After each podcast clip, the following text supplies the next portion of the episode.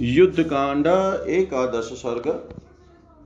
रावण और उसके सभासदों का सभा भवन में एकत्र होना। स कृशो राजा मेथिली काम मोहित। अस्मानाच सुहृदां पाप पापेन कर्मणा। अतीव कामसम्पन्नो वेदेहि मनुचिन्तयन्। अतीतसमये काले तस्मिन् वै युधि रावण अमात्यैश्च सुहृदिभिश्च प्राप्तकालं मन्यत स हेमजालविततं मणिविद्रों भूषितम् उपगम्य विनीताश्वमारुरोह महारथम्। तमास्ताय रथश्रेष्ठं महामेघशम श्वनं प्रययो रक्षसां श्रेष्ठो दशग्रीवः सभां प्रति। शिचर्मधरा योधा सर्वा युद्धधरास्ततः राक्षसा राक्षसेन्द्रस्य पुरस्तात् सम्प्रतस्थिरै नानाविकृतवेशाश्च नानाभूषणभूषिता पार्श्वतः पृष्ठतश्चैनं परिवार्य ययुस्तदा। रथैश्चातिरथा शीघ्रं मतैश्च वरवारणे अनुत्पे तु दर्शग्रीवमाक्रीडद्भिश्च वाजिभिः। गदापरिगहस्ताश्च शक्तितोमरपाणय परश्वधराश्चान्ये तथान्ये शूलपानय तलस्तुर्यसहस्राणां संज्ञकै निष्वनो महान्। तुमुलशङ्खशब्दश्च सभां गच्छति रावणे स नेमि घोषेण महान् सहसाभिनिनादयन् राजमार्गं श्रियाजुष्टं प्रतिपेदे महारथ। विमल विमलं चातपत्रं च प्रगृहीतं शोभत पाण्डुरं राक्षसेन्द्रस्य पुनस्ताराधिपो यथा। हेममञ्जरी गर्भे च सुदस्फटिकविग्रहे चामर्व्यजने रेजतु सव्यदक्षिणे ते कृताञ्जलयः सर्वैरतस्तं पृथिवी स्थितः। राक्षसा राक्षसश्रेष्ठं क्षीरोभिस्तं ववन्दिरे। राक्षसैः स्तूयमानः सञ्जयाशिभिररिन्दम आशसादमहातेजा सभां विरचितां तदा। स्वर्णरजतास्तीर्णां विशुदस्फटिकान्तरां, विराजमानो वपुषा रुक्मपट्टोत्तरच्छदां तां पिशाचशतैः षड्भिरभिगुप्तां सदा प्रभाम् प्रविवेश महातेजा सुकृतां विश्वकर्मणा, तस्यां च वैदुर्यमयं प्रियकाजिनसंवृतम्। महोत्सोपाश्रयं भेजै रावण परमासनं ततः शशासेश्वर वधू वददुतान् लघुपराक्रमान्। समानयत मे क्षिप्रमीहे तान् राक्षसानिति कृतयमस्ति महज्जाने कर्तव्यमिति शत्रुभिः राक्षसा। तदवचः श्रुत्वा लङ्कायां परिचक्रमु अनुग्रे, अनुगेहं वस्थाय विहारशयनेषु च उद्यानेषु च रक्षांसि चोदयन्तो हि अभीतवत्। ते रथान्तचरायके दुक्तानेके दृढानहयान्नागानेके अधिरुरुर्जगमुश्चेके पदातय। सा पुरी परमाकीर्णा रथकुञ्जरवाजिभिः सम्पदद्भिरुरुचै गरुत्मद्भिरिवाम्बरम्। ते वाहनान्यवस्थाय यानानि विविधानि च सभां पद्भिः प्रविविशु सिंहा गिरिगुहम्य राज्ञपादौ गृहीत्वा तु राज्ञा ते प्रतिपूजिताः पीठेष्वन्ये वृषिष्वन्ये भूमौ केचिद् केचिदुपाविशन्।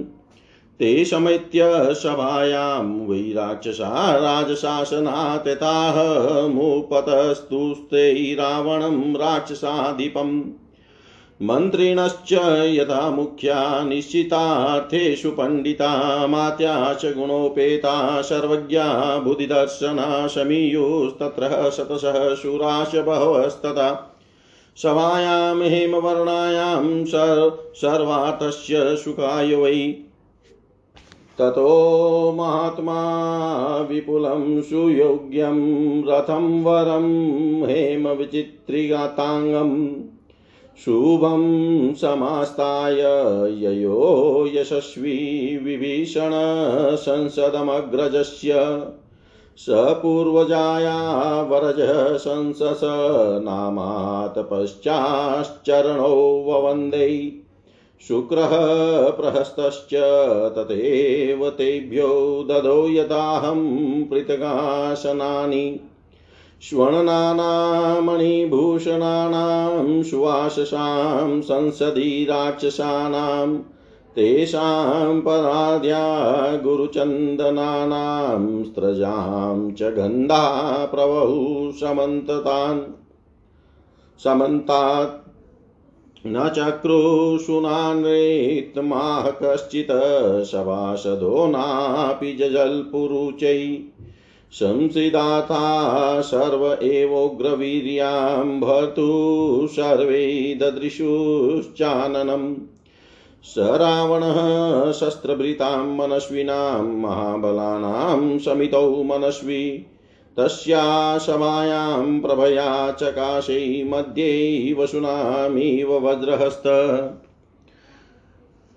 मध्ये वसुनामिव वज्रहस्त। राक्षसों का राजा रावण, मिथिलेश कुमारी सीता के प्रति काम से मोहित हो रहा था। उसके हितेशी सुहृद विभीषण आदि उसका अनादर करने लगे थे। उसके कुकृत्यों की निंदा करते थे तथा वह सीता हरण रूपी जघन्य पाप कर्म के कारण पापी घोषित किया गया था। इन सब कारणों से वह अत्यंत कृष्ण चिंता युक्त एवं दुर्बल हो गया था। वह अत्यंत काम से पीड़ित होकर बारंबार विदेह कुमारी का चिंतन करता था। इसलिए युद्ध का अवसर बीत जाने पर भी उसने उस समय मंत्रियों और सुहृदों के साथ सलाह करके युद्ध की ही समयोचित कर्तव्य, युद्ध को ही समयोचित कर्तव्य माना। वह सोने की जाला, जाली से आच्छादित तथा मणि एवं मूंगों से विभूषित एक विशाल रथ पर, जिसमें सुशिक्षित घोड़े जूते हुए थे, जा चढ़ा।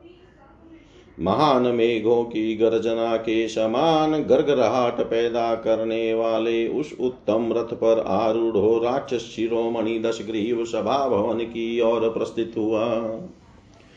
उस समय राक्षस राज रावण के आगे आगे ढाल तलवार एवं सब प्रकार के आयुध धारण करने वाले बहुसंख्यक राक्षस योद्धा जा रहे थे।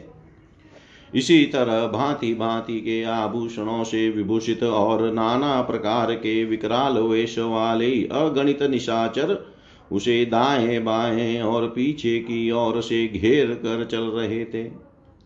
रावण के प्रस्थान करते ही बहुत से अथिरथि वीर रथों मतवाले गजराजों और खेल खेल में तरह तरह की चालें दिखाने वाले घोड़ों पर सवार हो तुरंत उसके पीछे चल दिए।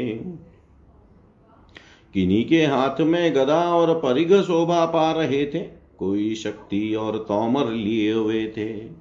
कुछ लोगों ने फरसे धारण कर रखे थे तथा अन्य राक्षसों के हाथों में शूल चमक रहे थे।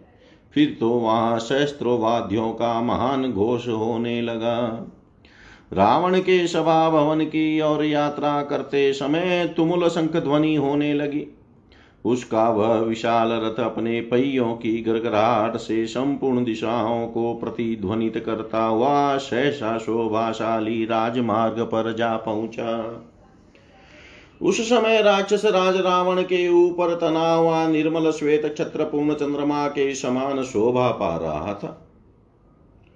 उसके दाहिने और बाएँ भाग में शुद्ध स्फटिक के डंडे वाले चमर और व्यजन, जिनमें सोने की मंजरियाँ बनी हुई थी, बड़ी शोभा पा रहे थे।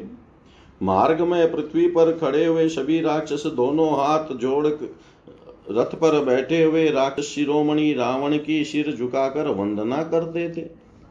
राक्षसों द्वारा की गई स्तुति, जय जयकार और आशीर्वाद सुनता हुआ शत्रुदमन महातेजस्वी रावण उस समय विश्वकर्मा द्वारा निर्मित राजसभा में पहुँचा।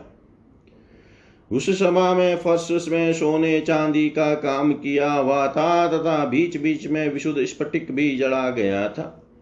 उसमें सोने के काम वाले रेशमी वस्त्रों की चादरें बिछी हुई थी। वह सभा सदा अपनी प्रभा से उद्भाषित होती रहती थी। छह सौ पिशाच उसकी रक्षा करते थे।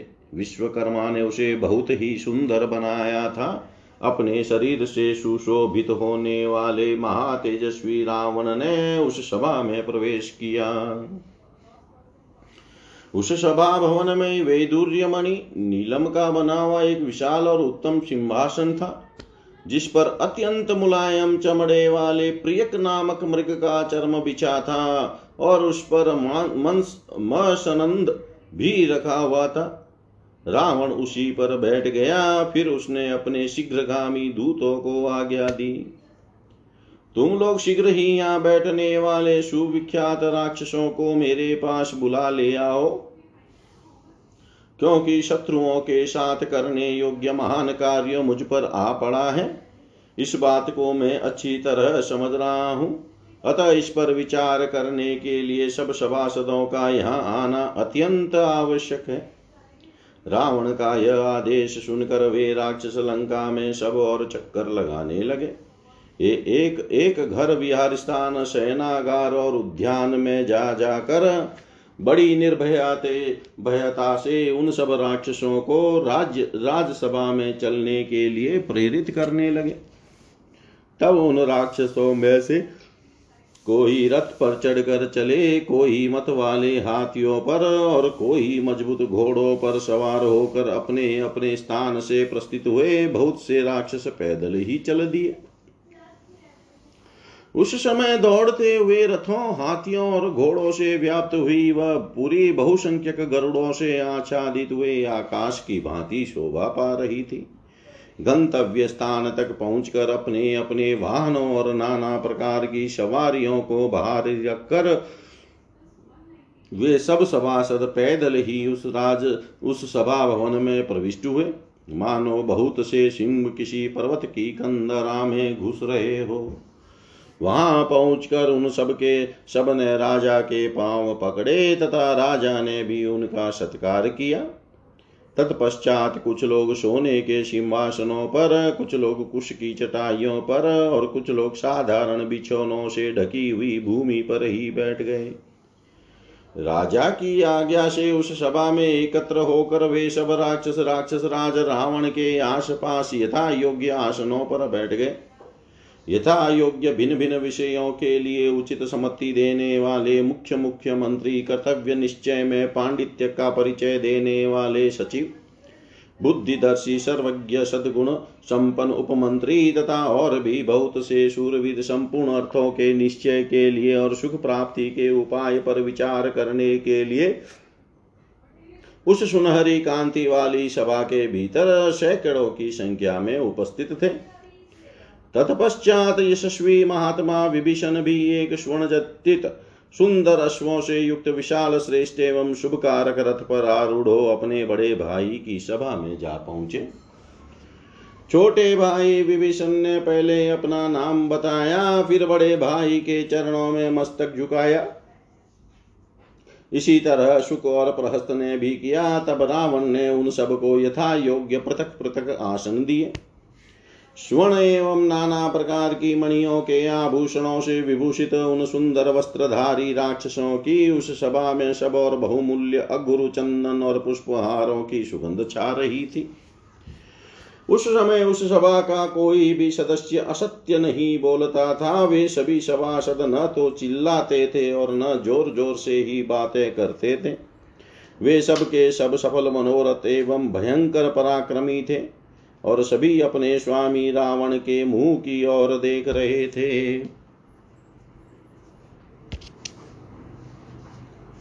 उस सभा में शस्त्रधारी महाबली मनस्वी वीरों का समागम होने पर उनके बीच में बैठा हुआ मनस्वी रावण अपनी प्रभा से उसी प्रकार प्रकाशित हो रहा था जैसे वसुओं के बीच में वज्रधारी इंद्र दीप्यमान होते हैं। इतिहास श्रीमद रामायणे वाल्मीकि आदि काव्ये युद्ध कांडे एकादश सर्ग सर्व श्रीशां सदा शिवाय अर्पणमस्तु। ओम विष्णवे नम ओम विष्णवे नम ओम विष्णवे लव युद्ध कांड द्वादश सर्ग, नगर की रक्षा के लिए सैनिकों की नियुक्ति, रावण का सीता के प्रति अपनी आसक्ति बताकर उनके हरण का प्रसंग बताना और भावी कर्तव्य के लिए सभासदों की सम्मति मांगना। कुंभकर्ण का पहले तो उसे फटकारना, फिर समस्त शत्रुओं के वध का स्वयं ही भार उठाना। सतां परिषदं कृत्स्नां समीक्षय समितिञ्जय प्रचोदयामास तदा प्रहस्तं वाहिनीपतिम्। सेनापते यथा तेषु कृतविद्याश्च चतुर्विधा योद्धा नगररक्षायां तथा व्यादेष्टुमहर्षि सः प्रहस्तप्रणितात्मा चिकीर्षणराजशासनं विनिक्षिपदबलं सर्वं बहिरन्तश्च मन्दिरे। ततो विनिक्षिप्य बलं सर्वं नगरगुप्तये प्रहस्तप्रमुखै राज्ञो निशसाद जगाद च विहितं बहिरन्तश्च बलं बलवतस्तव कुरुष्व विमना क्षिप्रं यदभिप्रेतमस्ति ते। प्रहस्तस्य वचः श्रुत्वा राजा राज्यहितेशिनः सुखेप्सु सुहृदां मध्ये व्याजहार स रावण प्रिया प्रिये सुखे दुःखे लाभालाभे हिताहिते धर्मकामार्थकृच्छ्येषु युयुमत वेदितुम्। सर्वकृत्यानि युष्माभिः समारब्धानि, सर्वदा मन्त्रकर्मनियुक्तानि न जातु विफलानि मे। ससोमग्रहनक्षत्रै मरुद्भिरिव वासव, भवद्भिरहमत्यर्थं मृतः श्रियमवाप्नुयाम् अहं तु खलु सर्वान् वः समर्थयितुमुद्यत कुम्भकर्णस्य तु स्वप्नानि ममर्थं चोदयम्। अयं हि सुप्तः कुम्भकर्णो महाबल सर्वशस्त्रभृतां मुख्य स इदानीं समुत्थित। इयं च दण्डकारण्याद् रामस्य महिषी प्रिया रक्षोभिश्चरितो देशादानिता जनकात्मजा। सामेन संयमारौ डुमिच्छत्यल्सगामिनी त्रिषु लोकेषु चान्यामेन सीता सदृशी तथा। तनुमध्या पृथुश्रोणी शरदिन्दुनिभानना हेमबिम्बनिभा सौम्या मायेव मयनिर्मिता। सुलोहिततलौ सलक्षणौ चरणौ सुप्रतिष्ठितौ दृष्ट्वा ताम्रनखौ तस्या दीप्यते मे शरीरज। हुताग्रैरञ्चि शङ्काशामेनां शौरिमिव प्रभामुन्नशं विमलं वल्गुवदनं चारुलोचनं पश्यस्तद्व वसस्तस्या कामस्य वशमेवान् क्रोधः स समानेन दुर्वाणकर्णेन च शोकसन्तापनित्येन कामेन कलुषीकृतः। सा तु संवत्सरं कालं माँ याचत भामिनी। प्रतीक्षण प्रतीक्षमाणा भर्तारं राममायत् लोचना तन्मया चारुनेत्राया प्रतिज्ञातं वचः शुभम्। श्रान्तोऽहं सततं कामाद्यातो हयैवाध्वनि कथं सागरमक्षोभ्यं तरिष्यन्ति वनौकश। बहुसत्त्वजशाकीर्णं तौ वा दशरथात्मजौ। अथवा कपिनेकेन कृतं न कदनं महदुर्गेया कार्यगतयो वृत्तयस्य यथा मति मानुषानो भयं नास्ति, तथापि तु विमृश्यताम्। तदा देवासुरे युद्धे युष्माभिः सहितो जयं ते मे भवन्तश्च तथा सुग्रीवप्रमुखान् हरिन् परे पारे समुद्रस्य पुरस्कृत्य नृपात्मजो सीताया पदवीं प्राप्य सम्प्राप्तो वरुणालयम्। अधेया च यथा सीतावध्यो दशरथात्मजो भवद्भिः मन्त्र्यतां मन्त्रः सुनितं चाभिधीयताम् न हि शक्तिं प्रपश्यामि जगत्यन्यस्य कस्यचित् सागरं वानरे स्थित्वा निश्चयेन जयो मम। तस्य कामपरितस्य निशम्य परिदेवितं कुम्भकर्णप्रचुक्रोधवचनं चेदमब्रवीत्। यदा तु रामस्य सलक्ष्मणस्य प्रशयं सीता सा इहार्हिता। सकृतः समीक्ष्ये सुनिश्चितं तदा भजेत चितं यमुनेव यामुनम्। सर्वमेतन्महाराज कृतं प्रतिमं तव विधीयेत सास्माभिरादावेवास्य कर्मण। न्यायेन राजकार्याणि यः करोति दशानन न स सन्तप्यते पश्चान्निश्चितार्थमति नृप अनुपायेन कर्माणि विपरीतानि ज्ञयानि च क्रियमाणानि दुष्यन्ति हविष्यप्रयतेष्विव स यः पश्चात् पूर्वकार्याणि कर्माण्यभिचिकीर्षति पूर्वं चापरकार्याणि स न वेदनयानयो चपलस्य तु कृत्येषु प्रसमीक्ष्याधिकं बलं छिद्रमन्ये प्रपद्यन्ते क्रौञ्चस्य खमिव द्विजा। तव्येदं तव त्वयेदं महदारब्धं कार्यमप्रतिचिन्तितं दिष्टया त्वां नावदिधरामो विषमश्रमीवामिषम्।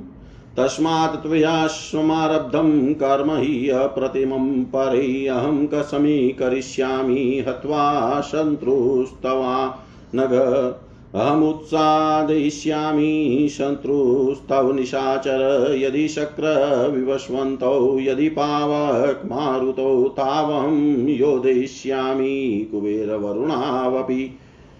गिरिमात्रशरीरस्य महापरिगयोधिन न दतस्तीक्ष्णदृष्टस्य बिभियाद वै पुरन्दर। पुनर्मांसदीप्त्येन शरेण निश्यति ततोऽहं तस्य पास्यामि रुदिनं काममाश्वस। वधेन वै दासरथे सुखावहं जयं त्वाहतुमहं यतिष्यै। हत्वा च रामं सह लक्ष्मणेन खादामि सर्वान् हरियुत्थमुख्यान्। रमस्वकामम् पीब चाग्रयवारुणीं कुरुष्व कार्याणि हितानि विज्वर। मया तु रामे गमिते यमक्षयं चिराय सीतावशगा भविष्यति। चिराय सीतावशगा भविष्यति।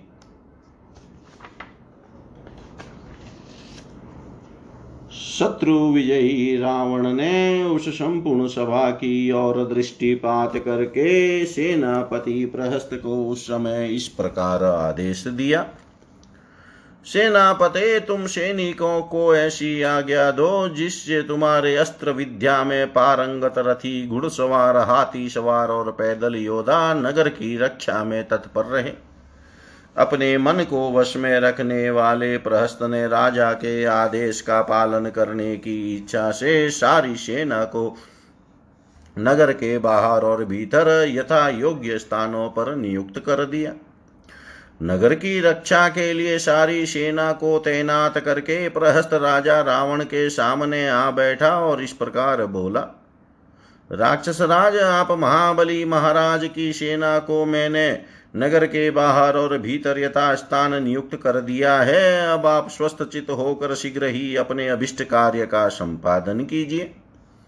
राज्य का हित चाहने वाले, प्रहस्त की यह बात सुनकर अपने सुख की इच्छा रखने वाले रावण ने सुहृदों के बीच में यह बात कही। सभासदों धर्म, अर्थ और काम विषयक संकट उपस्थित होने पर आप लोग प्रिय प्रिय सुख, दुख, लाभ, हानि और हिताहित का विचार करने में समर्थ हैं। आप लोगों ने सदा परस्पर विचार करके जिन जिन कार्यों का आरंभ किया है, वे सब के सब मेरे लिए कभी निष्फल नहीं हुए हैं।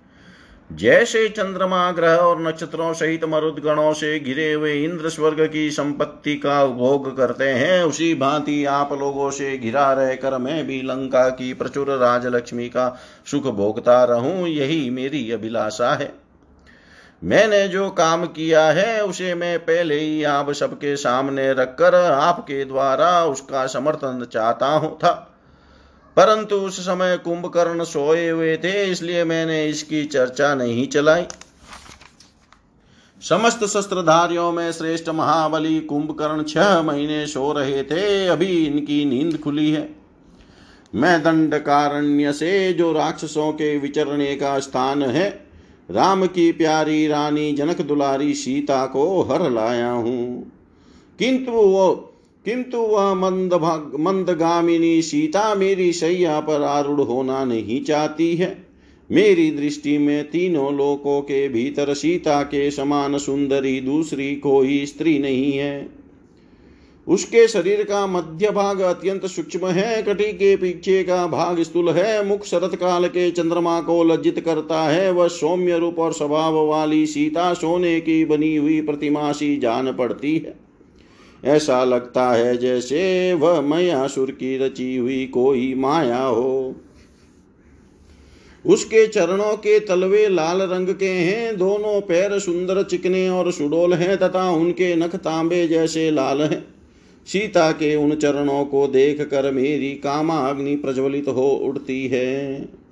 जिसमें घी की आतु आहुति डाली गई हो उस अग्नि की लपट और सूर्य की प्रभा के समान इस तेजस्विनी सीता को देख कर तथा ऊँची नाक और विशाल नेत्रों से सुशोभित उसके निर्मल एवं मनोहर मुख का अवलोकन करके मैं अपने वश में नहीं रह गया हूँ। काम ने मुझे अपने अधीन कर लिया है। जो क्रोध और हर्ष दोनों अवस्थाओं में समान रूप से बना रहता है शरीर की कांति को फीकी कर देता है और शोक तथा संताप के समय भी कभी मन से दूर नहीं होता। उस काम ने मेरे हृदय को कलुषित व्याकुल कर दिया है। विशाल नेत्रों वाली माननीय सीता ने मुझसे एक वर्ष का समय मांगा था। मांगा है। इस बीच में वह अपने पति श्री राम की प्रतीक्षा करेगी। मैंने मनोहर नेत्रों वाली सीता के उस सुंदर वचन को सुनकर उसे पूर्ण करने की प्रतिज्ञा कर ली है। इसका विश्लेषण ऐसा है। यहाँ रावण ने सभासदों के सामने अपनी झूठी उदारता दिखाने के लिए सर्वथा असत्य कहा है। सीता जी ने कभी अपने मुँह से यह नहीं कहा था कि मुझे एक वर्ष का समय दो। यदि उतने दिनों तक श्री राम नहीं आए तो मैं तुम्हारी हो जाऊँगी। सीता ने तो सदा तिरस्कार पूर्वक उसके जघन्य प्रस्ताव को ठुकराया ही था। इसने स्वयं ही अपनी ओर से उन्हें एक वर्ष का अवसर दिया था। अरण्य कांड सर्ग छप्पन में श्लोक चौबीस और पच्चीस है। ये रावण ने सर्वदा झूठी बात कही थी। जैसे बड़े मार्ग में चलते चलते घोड़ा थक जाता है, उसी प्रकार मैं भी काम पीड़ा से थकावट का अनुभव कर रहा हूँ। वैसे तो मुझे शत्रुओं की ओर से कोई डर नहीं है, क्योंकि वे वनवासी वानर अथवा वे दोनों दशरथ कुमार श्री राम और लक्ष्मण असंख्य जल जंतुओं तथा मत्स्यों से भरे हुए अलंग्य महासागर को कैसे पार कर सकेंगे? अथवा एक ही वानर ने आकर हमारे यहाँ महान संहार मचा दिया था, इसलिए कार्य सिद्धि के उपायों को समझ लेना अत्यंत कठिन है। अतः जिसको अपनी बुद्धि के अनुसार जैसा उचित जान पड़े, वह वैसा ही बतावे। तुम सब लोग अपने विचार अवश्य व्यक्त करो। यद्यपि हमें मनुष्य से कोई भय नहीं है, तथापि तुम्हें विजय के उपाय पर विचार तो करना ही चाहिए। उन दिनों जब देवताओं और असुरों का युद्ध चल रहा था। उसमें आप सब लोगों की सहायता से ही मैंने विजय प्राप्त की थी। आज भी आप मेरे उसी प्रकार सहायक हैं। वे दोनों राजकुमार सीता का पता पाकर सुग्रीवादी वानरों को साथ लिए समुद्र के उस तट तक पहुँच चुके हैं। अब आप लोग आपस में सलाह कीजिए और कोई ऐसी सुंदर नीति बताइए। जिससे सीता को लौटाना न पड़े, तथा वे दोनों दशरथ कुमार मारे जाएँ। वानरों के साथ समुद्र को पार करके यहाँ तक आने की शक्ति जगत में राम के सिवा और किसी में नहीं देखता हूँ। किंतु राम और वानर यहाँ आकर भी मेरा कुछ बिगाड़ नहीं सकते। अतः यह निश्चय है कि जीत मेरी ही होगी। कामातुर रावण का यह खेदपूर्ण प्रलाप सुनकर कुंभकर्ण को क्रोध आ गया और उसने इस प्रकार कहा, जब तुम लक्ष्मण सहित श्री राम के आश्रम से एक बार स्वयं ही मनमाना विचार करके सीता को यहाँ बलपूर्वक हर लाए थे, उसी समय तुम्हारे चित्त को हम लोगों के साथ इस विषय में सुनिश्चित विचार कर लेना चाहिए था। ठीक उसी तरह जैसे यमुना जब पृथ्वी पर उतरने को उद्यत हुई, तभी उन्होंने यमुनोत्री पर्वत के कुंड विशेष को अपने जल से पूर्ण किया था। पृथ्वी पर उतर जाने के बाद उनका वेग जब समुद्र में जाकर शांत हो गया, तब वे पुनः उस कुंड को नहीं भर सकती। उसी प्रकार तुमने भी जब विचार करने का अवसर था, तब तो हमारे साथ बैठकर विचार किया नहीं। अब अवसर बिताकर सारा काम बिगड़ जाने के बाद तुम विचार करने चले हो। महाराज, तुमने जो यह छल पूर्वक छिप कर पर स्त्री हरण आदि कार्य किया है, यह सब तुम्हारे लिए बहुत अनुचित है। इस पाप कर्म को करने से पहले ही आपको हमारे साथ परामर्श कर लेना चाहिए था। दशानन जो राजा सब राज कार्य न्याय पूर्वक करता है, उसकी बुद्धि निश्चय पूर्ण होने के कारण उसे पीछे पछताना नहीं पड़ता है। जो कर्म उचित उपाय का अवलंबन किए बिना ही किए जाते हैं, तथा जो लोक और शास्त्र के विपरीत होते हैं, वे पाप कर्म उसी तरह दोष की प्राप्ति कराते हैं, जैसे अपवित्र आभिचारिक यज्ञों में हो में गए भविष्य जो पहले करने योग्य कार्य को पीछे करना चाहता है और पीछे करने योग्य काम पहले ही कर डालता है, वह नीति और अनीति को नहीं जानता। शत्रु लोग अपने विपक्षी बल को अपने से अधिक देखकर भी यदि हर काम में चपल जल्दबाज है तो उसका दमन करने के लिए उसी तरह उसके छिद्र ढूंढते रहते हैं। जैसे पक्षी दुर्लंघ्य क्रौच पर्वत को लांग कर आगे बढ़ने के लिए उसके उस छिद्र का आश्रय लेते हैं, जिसे कुमार कार्तिकेय ने अपनी शक्ति का प्रहार करके बनाया था। कुमार कार्तिकेय ने अपनी शक्ति के द्वारा क्रौच पर्वत को विदीन करके उसमें छेद कर दिया था। यह प्रसंग महाभारत में आया है।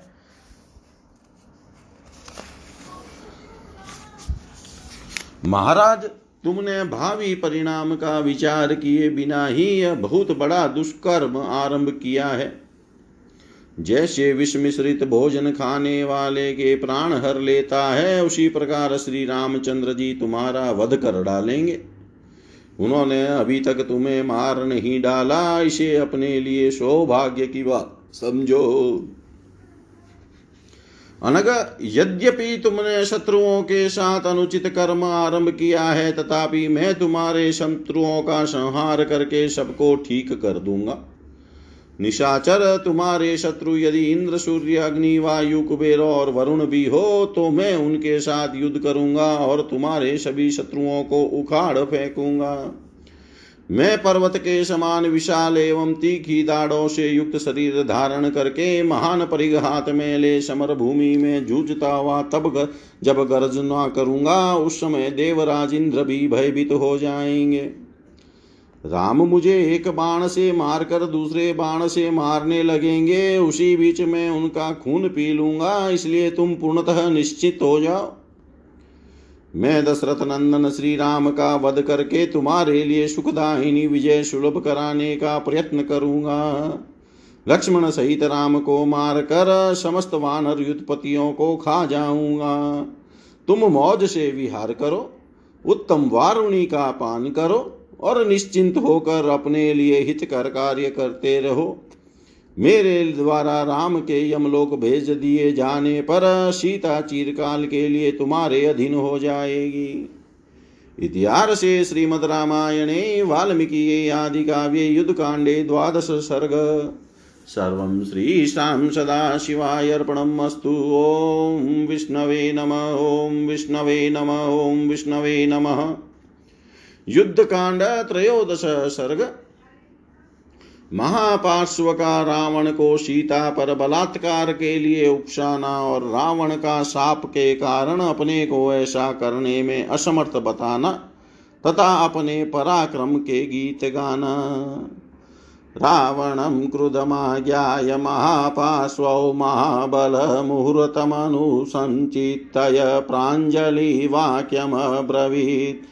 य खल्वपि वनं प्राप्य मृगव्यालनिषेवितं न वि पीबेन मधु सम्प्राप्य स नरो बालिशो भवेत्। ईश्वरस्येश्वरः कोऽस्ति तव शत्रुनिवर्णः रमस्व स वैदियाँ शत्रुनाक्रम्यमूर्धसु बलात् कुकुटवृतेन प्रवर्तस्य महाबल, आक्रम्याक्रम्य सीतां वै तां भुक्चव स रमस्व च। लब्धकामस्य ते पश्चादागमिष्यति किं भयं प्राप्तं प्राप्तकालं वा सर्वं प्रतिविधास्यसे। कुम्भकर्णसास्माभिरीन्द्रची च महाबलप्रतिषेधयितुं शक्तौ सवज्रमपि वज्रिणम् उप, उपप्रदानं सान्त्वं वा भेदं वा कुशलैकृतं सम्मतिक्रम्य दण्डेन सिधिमतेषु रोचये। इह प्राप्तान् वयं सर्वान् चतुस्तव महाबल, यशे शस्त्रप्रतापेन करिष्यामो न संशय। एवमुक्तस्तदा राजा महापार्श्वेन रावण तस्य सम्पूजयन्, वाक्यमिदं वचनब्रवीत् महापार्श्वं निबोध त्वं रहस्यं किञ्चिदात्मनं, चिरवृतं तदाख्यास्यै यदवाप्तं पुरा मया पितामहस्य भवनं, गच्छन्तीं पुञ्जिकस्थलां च जुर्यमाणां मद्राक्षमाकाशो अग्निशिखामिव सा प्रसह्यं मया भुक्ता कृता विवशना ततः स्वयम्भूभवनं प्राप्ता लोलिता नलिनीयता तच तस्य तथा मन्ये ज्ञातमासीन्महात्मन अथ सङ्कुपितो वेदा मामिदं वाक्यम् अब्रवीत्। अद्य प्रभृति यामन्यां बलान् नारीं गमिष्यसि तदा ते शतदा मूर्धा फलिष्यति न संशय इति यं तस्य शापस्य भीतप्रसवमेव तां नारोहये बलात् सीतां वेदेहीं शयने शुभे सागरस्येव मे वेगो, मारुतस्येव मे गति नेतददाशरथिर्वेद हि आसादयति तेन माम्। को हि सिंहमिवासीनं सुप्तं गिरिगुहाशये क्रुधं मृत्युमिवासीनं प्रबोधयितुमिच्छति। न मतो निर्गतान् बाणान् द्विजीवान् पनगानिव, राम पश्यति सङ्ग्रामे तेन मामभिगच्छति क्षिप्रं वज्रशं मे बाणो शतदा कार्मुकोच्युत्यै राममाधिपयिष्यामि उल्काभिरिव कुञ्जरम् तच्चास्य बलमादास्ये बलेन महतावृत उदितसविता काले नक्षत्राणां प्रभामिव। न वाशवेनापि सहस्रचक्षुषा युद्धास्मि शक्यो वरुणेन्वा पुनः मया त्वयं बाहुबलेन निर्जिता पुरा पुरी वै श्रवणेन पालिता पुरा पुरी वे श्रवणेन पालिता।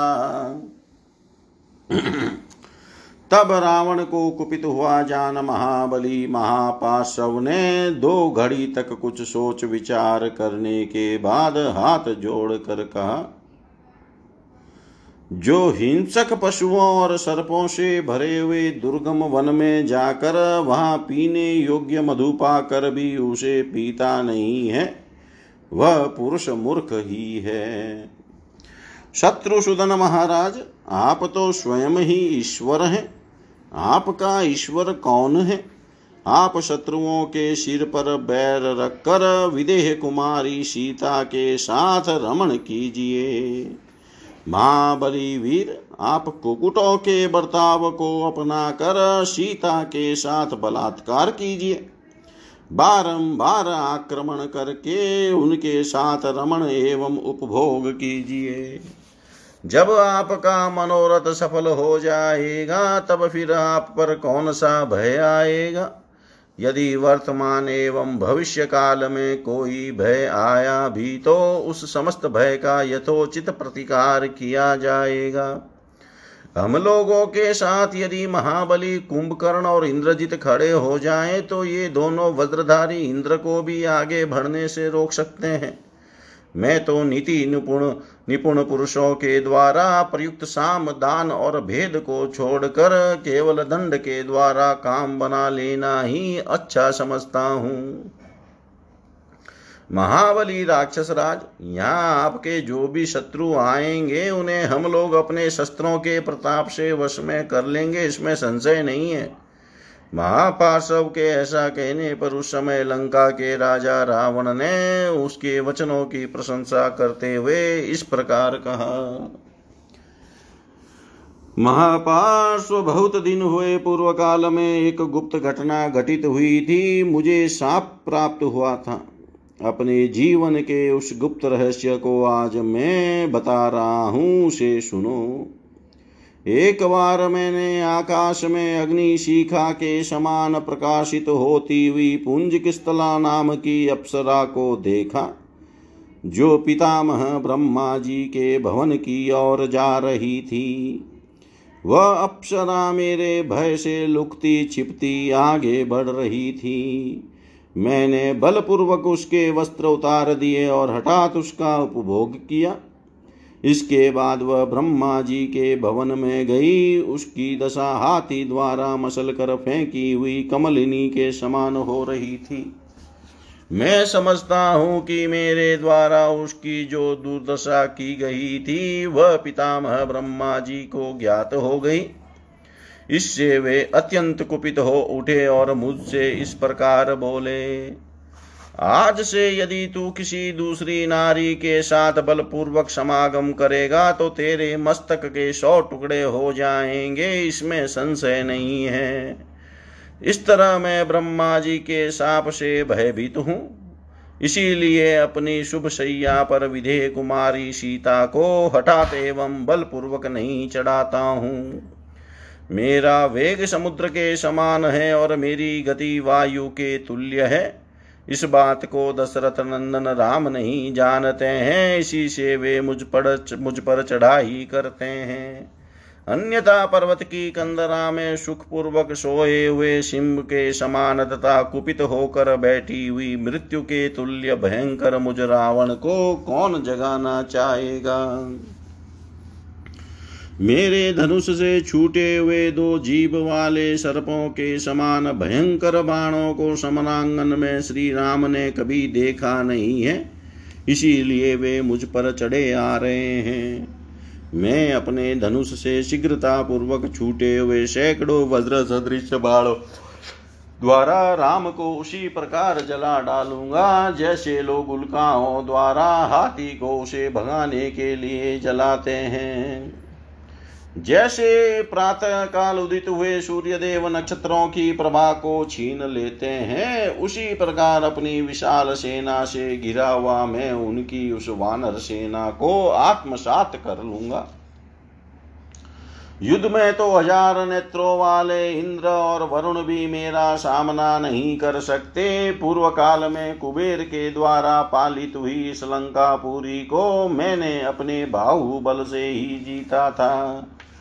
इतिहासे श्रीमद्रामायणे वाल्मीकि, आदिकाव्ये, युद्धकाण्डे, त्रयोदश सर्ग। सर्व सर्वं श्रीशां सदाशिवाय अर्पणम् अस्तु। ॐ विष्णवे नम, ॐ विष्णवे नम, ॐ विष्णवे नमः। युद्धकांड चतुर्दश सर्ग। विभीषण का राम को अजय बताकर उनके पास सीता को लौटा देने की सम्मति देना। निशाचरेन्द्रस्य निशम्य वाक्यं सकुम्भकर्णस्य च गर्जितानि विभीषणो राक्षसराजमुख्यम् उवाच वाक्यं हितमर्थयुक्तम् वृतो हि भाव्यन्तर्भोगराशिश्चिन्ता विश्वसुस्मिततीक्ष्णद्रष्ट्र पञ्चागुलि पञ्चाङ्गुली पञ्चशिरोऽतिकाय सीतामास्तव केन राजन्? यावन्लङ्कां सम्भिद्रवन्ती बलिमुखा पर्वतकुट्टमात्रा द्रष्ट्रायुधाश्चेर्नखायुधाश्च प्रदीयतां दासरथाय मेथिली। यावन्न गृह्णन्ति शिरांसि बाणा रामेरिता राक्षसपुङ्गवानां वज्रोपमा वायुषमानवेगा प्रदीयतां दासरथाय मेथिली। न कुम्कर्णेन्द्रजितो च राजस्तथा मापासौ महोदरो वा। निकुम्भकुम्भौ च तथातिकाय स्थातुं समर्था युधिराघवस्य जीवस्तु रामस्य न मोक्ष्यसे त्वं गुप्तसवित्राप्यथवा मरुद्भिः न वाश्वसङ्गतो न मत्र्यो नभो न पातान्मनुप्रविष्ट निशम्यवाक्यं तु विभीषणस्य ततः प्रस्थो वचनं भवावै न भो भयं वेद्म न देवतेभ्यो न दानवेभ्योऽप्यथवा कदाचित्। न यक्षगन्धर्वमहोरगेभ्यो, भयं न शङ्ख्ये पतघोरगेभ्य कथं नु रामाद् भविता भयं नो नरेन्द्रपुत्रात् समरे कदाचित् प्रहस्तवाक्यं त्वहितं निशम्य विभीषणो राजहितानुकाङ्क्षी। ततो मातं वचनं बभाषे धर्मात् कामेषु निविष्टबुद्धि। प्रहस्तराजा च महोदरश्च त्वं कुम्कर्णश्च यथार्थजातं ब्रवीत रामं प्रति तन्न शक्यं यथा स्वर्गं धर्मबुद्धे। वदस्तु रामस्य मया त्वया च प्रहस्त सर्वैरपि राक्षसैर्वा। कथं भवेदथ विशारदस्य मार्णवं ततुमिवाप्लवस्य धर्मप्रधानस्य महारथस्य इक्ष्वाकुवंशप्रभवस्य राज्ञ। पुरोवस्य देवाश्च तथा विधस्य कृतयेषु शक्तस्य भवन्ति मूढा। तीक्ष्णा न तावत् तव कङ्कपत्रा दुराशदा राघवविप्रमुक्ता। भित्त्वा शरीरं प्रविशन्ति बाणा, प्रहस्ततेने विकतसे त्वं भित्त्वा न तावत् प्रविशन्ति कायं प्राणान्तिकास्ते यशनितुल्यवेगा सीता शराराघवविप्र मुक्ता प्रहस्ततेने विकतसे त्वं न रावणो नातिबलस्त्रिशीर्षो न कुम्भकर्णस्य सूतो निकुम्भ।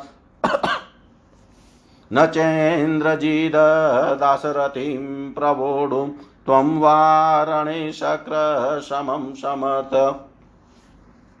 देवान्तको वापि नरान्तको वा तथातिकायोऽतिरथो महात्मा अकम्पनश्चाद्रीसमानसारस्तातुं न शक्ता युधिं राघवस्य।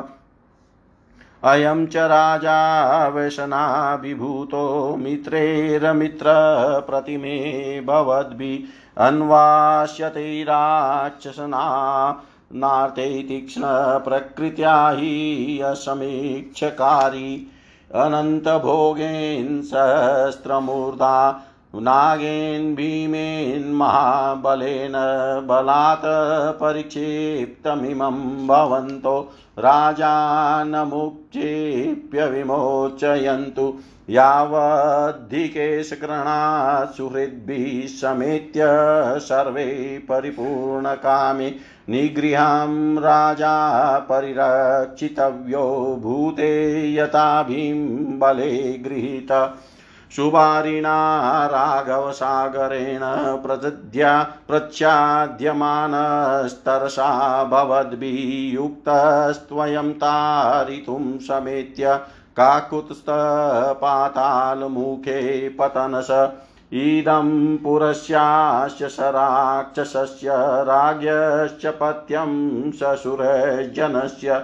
सम्यगधिवाक्यं स्वमतं ब्रवीमि नरेन्द्रपुत्राय ददातु मेथिलीं। परस्य वीर्यं स्वबलं च बुद्ध्वा स्थानं क्षयं चेव तदेव वृद्धिं।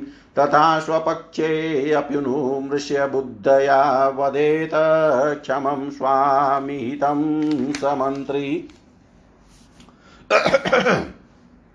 राक्षस राज रावण के इन वचनों और कुंभकर्ण की गर्जनाओं को सुनकर विभीषण ने रावण से यह सार्थक और हितकारी वचन कहे, राजन सीता नामधारी विशाल काय महान सर्प को किसने आपके गले में बाँध दिया है? उसके हृदय का भाग ही उस सर्प का शरीर है। चिंता ही विषय, सुंदर मुस्कान ही तीखी दाढ़ है और प्रत्येक हाथ की पाँच पाँच अंगुलियाँ ही इस सर्प के पाँच सिर हैं। जब तक पर्वत शिखर के समान ऊँचे वानर जिनके दांत और नख ही अयोध्या लंका पर चढ़ा ही नहीं करते, तभी तक आप दशरथ नंदन श्री राम के हाथ में मिथिलेश कुमारी सीता को सौंप दीजिए। जब तक श्री रामचंद्र जी के चलाए हुए वायु के समान वेगशाली तथा वज्रतुल्य बाण राक्षस शिरोमणियों के सिर नहीं काट रहे हैं, तभी तक आप दशरथ नंदन श्री राम की सेवा में सीता जी को समर्पित कर दीजिए। राजन ये कुंभकर्ण इंद्रजित महापार्श्व महोदरा निकुंभ कुंभ और अतिकाय कोई भी समरांगन में श्री रघुनाथ जी के सामने नहीं ठहर सकते हैं। यदि सूर्य या वायु आपकी रक्षा करे, इंद्र या यम आपको गोद में छिपा ले अथवा आप आकाश या पाताल में घुस जाएँ तो भी श्री राम के हाथ से जीवित नहीं बच सकेंगे। विभीषण की यह बात सुनकर प्रहस्त ने कहा, हम देवताओं अथवा दानवों से कभी नहीं डरते, भय क्या वस्तु है, ये क्या हम नहीं जान यह हम जानते ही नहीं है। हम हमें युद्ध में यक्षों, गंधर्वों बड़े बड़े नागों, पक्षियों और सर्पों से भी भय नहीं होता है। फिर संग्राम समरांगन में राजकुमार राम से हमें कभी भी कैसे भय होगा? विभीषण राजा रावण के सचे हितेशी थे, उनकी बुद्धि का धर्म अर्थ और काम में अच्छा प्रवेश था। उन्होंने प्रहस्त के अहित वचन सुनकर यह महान अर्थ से युक्त बात कही। प्रहस्त महाराज रावण महोदर तुम और कुंभकर्ण श्री राम के प्रति जो कुछ कह रहे हो, वह सब तुम्हारे किए नहीं हो सकता। ठीक उसी तरह जैसे पापात्मा पुरुष की स्वर्ग में पहुँच नहीं हो सकती है। प्रहस्त श्री राम अर्थ विशारद हैं। समस्त कार्यों के साधन में कुशल हैं, जैसे बिना जहाज़ या नौका के कोई महासागर को पार नहीं कर सकता। उसी प्रकार मुझसे, तुमसे अथवा समस्त राक्षसों से भी श्री राम का वध होना कैसे संभव है? श्री राम धर्म को ही प्रधान वस्तु मानते हैं। उनका प्रादुर्भाव कुल में हुआ है। वे सभी कार्यों के संपादन में समर्थ और महारथी वीर हैं। उन्होंने विराट कमंद और वाली जैसे वीरों को बात की बात में यमलोक भेज दिया है। ऐसे प्रसिद्ध पराक्रमी राजा श्री राम से सामना पड़ने पर तो देवता भी अपनी हेकड़ी भूल जाएँगे। फिर हमारी तुम्हारी तो बात ही क्या है?